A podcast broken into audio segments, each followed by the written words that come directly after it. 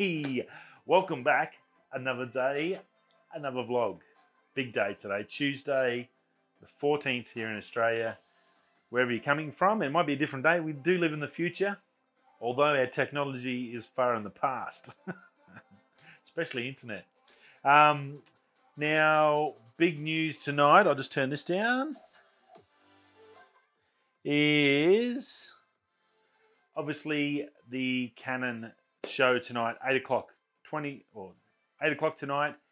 The Canon release here in Eastern States, so it's six o'clock. So it's probably just about on now. So that's all happening live. We're gonna. I'll report about that tomorrow. I'll have a show tomorrow. It's shift change tonight, but I'm just to be editing. I'm not doing anything tomorrow. I've got some work to do. At one o'clock, at midnight is the Razer show, and at three a.m. Eastern, which at one o'clock is the Apple event. So big, big night for tech. Techtember is here. This is the big day. We've got three big events hitting off tonight. So massive amount to get through. So want to get this done and then probably get some dinner, get organized, start doing some work and get ready for those. So I'll be up late tonight, getting a show ready for you, and we'll have that out tomorrow for you for the show. So Apple's probably going to be one everyone's really keen on to see what they're actually going to release. I think we all know what we want them to do and what they're due to do. It's I guess what they're a, they're capable of doing is the biggest question out of the whole show is how bad has COVID affected their supply chain? And I guess tomorrow or tonight or tonight we'll find out, but tomorrow I'll be reporting on well, how they've managed to bounce eh, have they bounced back or are they still in struggle mode? Because if they don't release too much, that means they've pretty much missed a whole year. Uh, by the time it gets out, October, November, uh, September, October, you really don't have much time after that to release something because you've got to be able to sell it over that Christmas period, and people are going to be shopping early online. Uh, they're not going to be traveling out, especially here in Australia anyway. So it's going to be a different bit of a weird one this year. So, well, I think that if anyone's going to do it, Apple can do it. Um, they sort of have a lock, locked in supply chain and all that. They've got the beauty of being able to pay extra to get shit done. Uh, it's going to be pretty interesting to see how they go and, and what they can actually release tonight. So can't wait to see what's going on there.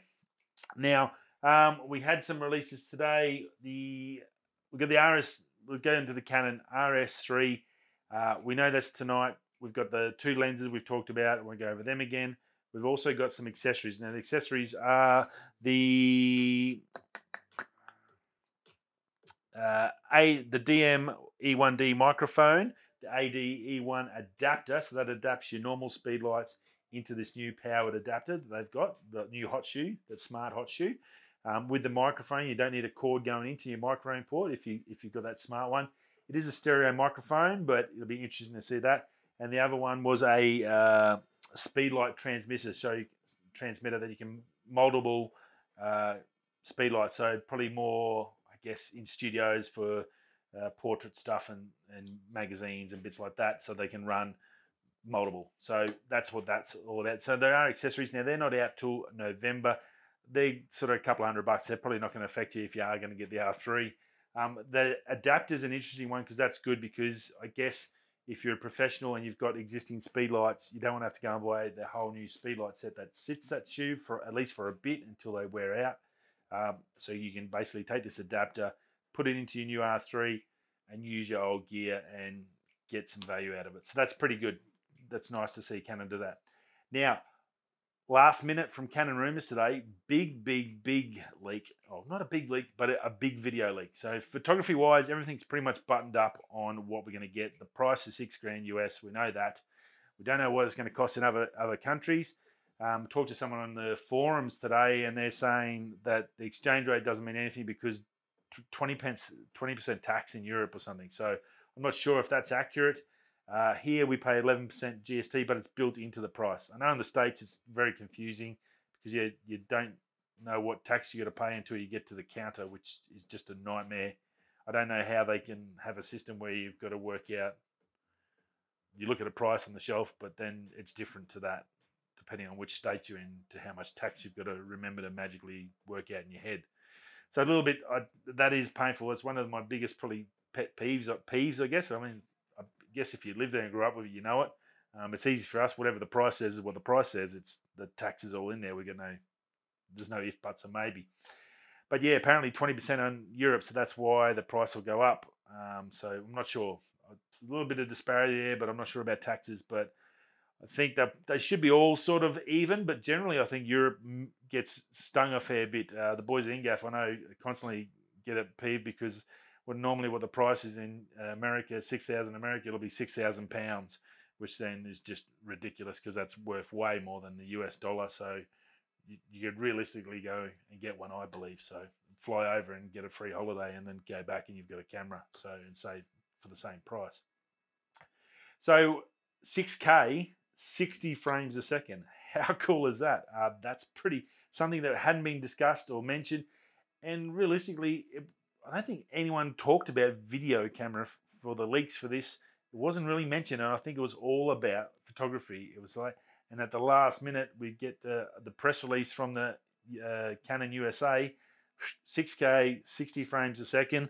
Um, what else did they have in there? 12, 12 frames a second mechanical and oh, hang on, I'll just uh, and you've got high sensitivity light capturing efficiency, native ISO up to 102,000. I think it's able to go up to 200,000 ISO, so that's pretty darn special. And uh, what else?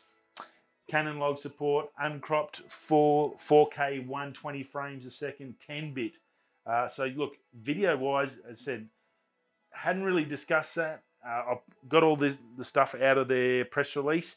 I've dropped that in so you can have a bit more read for the technical stuff minded out there of you. But 6K, 60 frames a second, that's pretty good deal. That puts a lot of heat on the uh, 5, R5, I think. Yeah, sure, R5 is 8K. Um, once you learn how to manage it and use it, the heat's not an issue. That's that's sort of seems we moved on from that. But a 6K, that's a pretty good quality picture. Um, when you bring that down to 4K and compress it, which is what anyone's going to use at maximum anyway. I mean, I don't think the last time last time I had a 4K TV was before when Jack smashed it with a bell. But yeah, all the rest I watched everything on a 1080 monitor, so there's not much need for a 6K or even 8K. But it gives you some lot of options to move in and out of the shots and play a crop and do some fun stuff. So 6K I think is really really good. So again, nothing was ever really wasn't ever sort of touted as a video centric camera. It was always photography, a pro photographers, and uh, well, yeah, it's uh, it's got some good video features, so that's going to make some people happy. Now, obviously, once this is over, the show's over, there's going to be 65 billion friggin' videos on YouTube. Uh, so that's going to be good. That's going to give me something else to watch and see the reviews and see actually how good this thing is. Is it is the hype up to what the product we get? Good news is, I think, uh, well, that lens, that 100 to 400, super stoked on that. I actually think that and the 16 mil are going to be big, big sellers. Um, for the normal people like myself with the RP, uh, that that 100 to 400, the 16 mil is look, it's a no-brainer for literally just over a thousand bucks Australian. You can get two, a wide angle and a lens, and I can combine that with my 24 to 105, and I've got a full kit RF lenses thank you, Canon. That's awesome. Super stoked about that. Uh, definitely something I can look at and I want to plan in. It's, I guess, stock levels will be the tricky part for that one, I think. So hopefully they've got enough stock there because they will sell like hotcakes, no doubt. So if there's a pre-order up, I suggest you get in for either land. If you want them both, you're to have to pre-order them both and get in on them. So they will go quick. Now, uh, Xiaomi has uh, announced their smart glasses. So we had Facebook and Ray-Ban the other day or last week, and now we have Xiaomi's dropped their glasses. Styling wise, mm, very sort of retro. Actually, I would have thought something. They look like glasses Bruce Lee used to wear. So very 70s, 80s, that Carrera sort of style.